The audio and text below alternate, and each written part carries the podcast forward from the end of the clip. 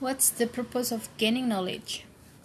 I would found an institution where any person can find instruction in any subject. That was the founder's motto for Cornell University and seems an apt characterizations of the different university also in the USA where I currently teach philosophy. A student can prepare for a career in resort management, engineering, interior design, accounting, music, law enforcement, you name it.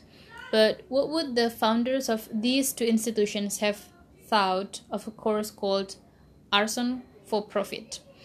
I kid you not. We have it on the books. Any undergraduates who have met the academic requirements can sign up for the course in our program in fire science. Naturally, the course is intended for prospective arson investigators who can learn all the tricks of the trade for detecting whether a fire was deliberately set, discovering who did it, and establishing a chain of evidence for effective prosecution in a court of law. But wouldn't this also be the perfect course for prospective arsonists to sign up for? My point is not to criticize academic program programs in fire science.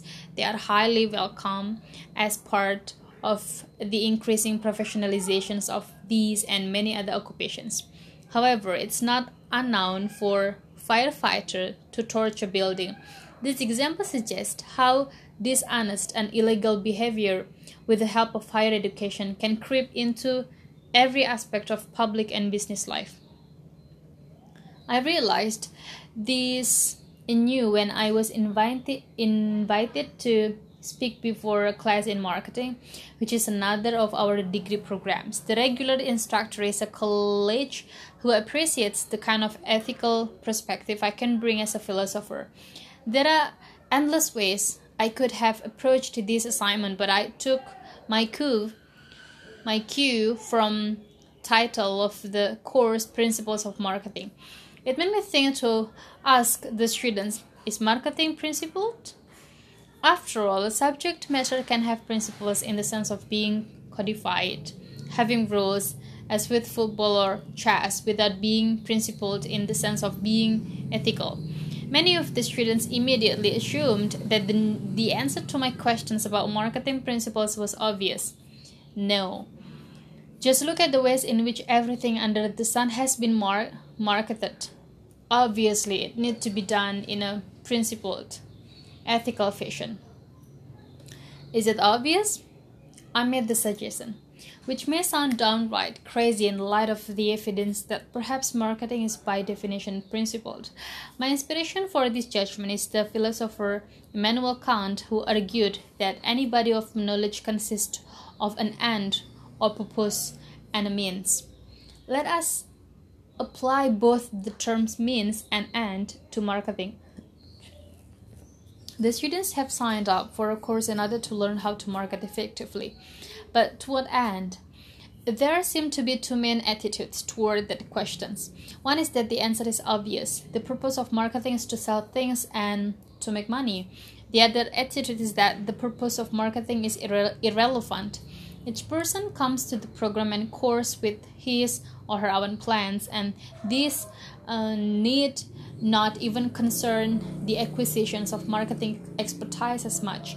My proposal, which I believe would also be Kant's, is that neither of these attitudes captures the significance of the end of the means of marketing, a field of knowledge of uh, a field a field of knowledge or, or a professional endeavor is defined by both the means and the end. Hence, both deserve scrutiny.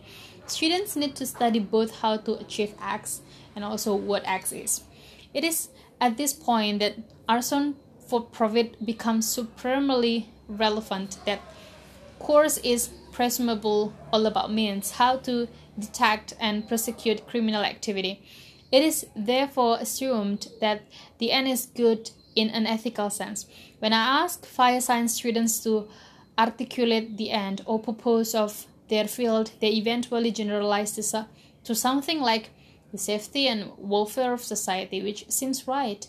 As we have seen, someone could use the very same knowledge of means to achieve a much less noble end, such as personal profit via via destructive, dangerous, reckless activity. But we could not call that firefighting. We have a spirit word for it arson. Similarly, if you employ the principles of marketing in an unprincipled way, you would not be doing marketing. We have another term of, for it fraud. Kant gives the examples of a doctor and poisoners who use the identical knowledge to achieve their divergent ends. We would say that one is practicing medicine, the other murder.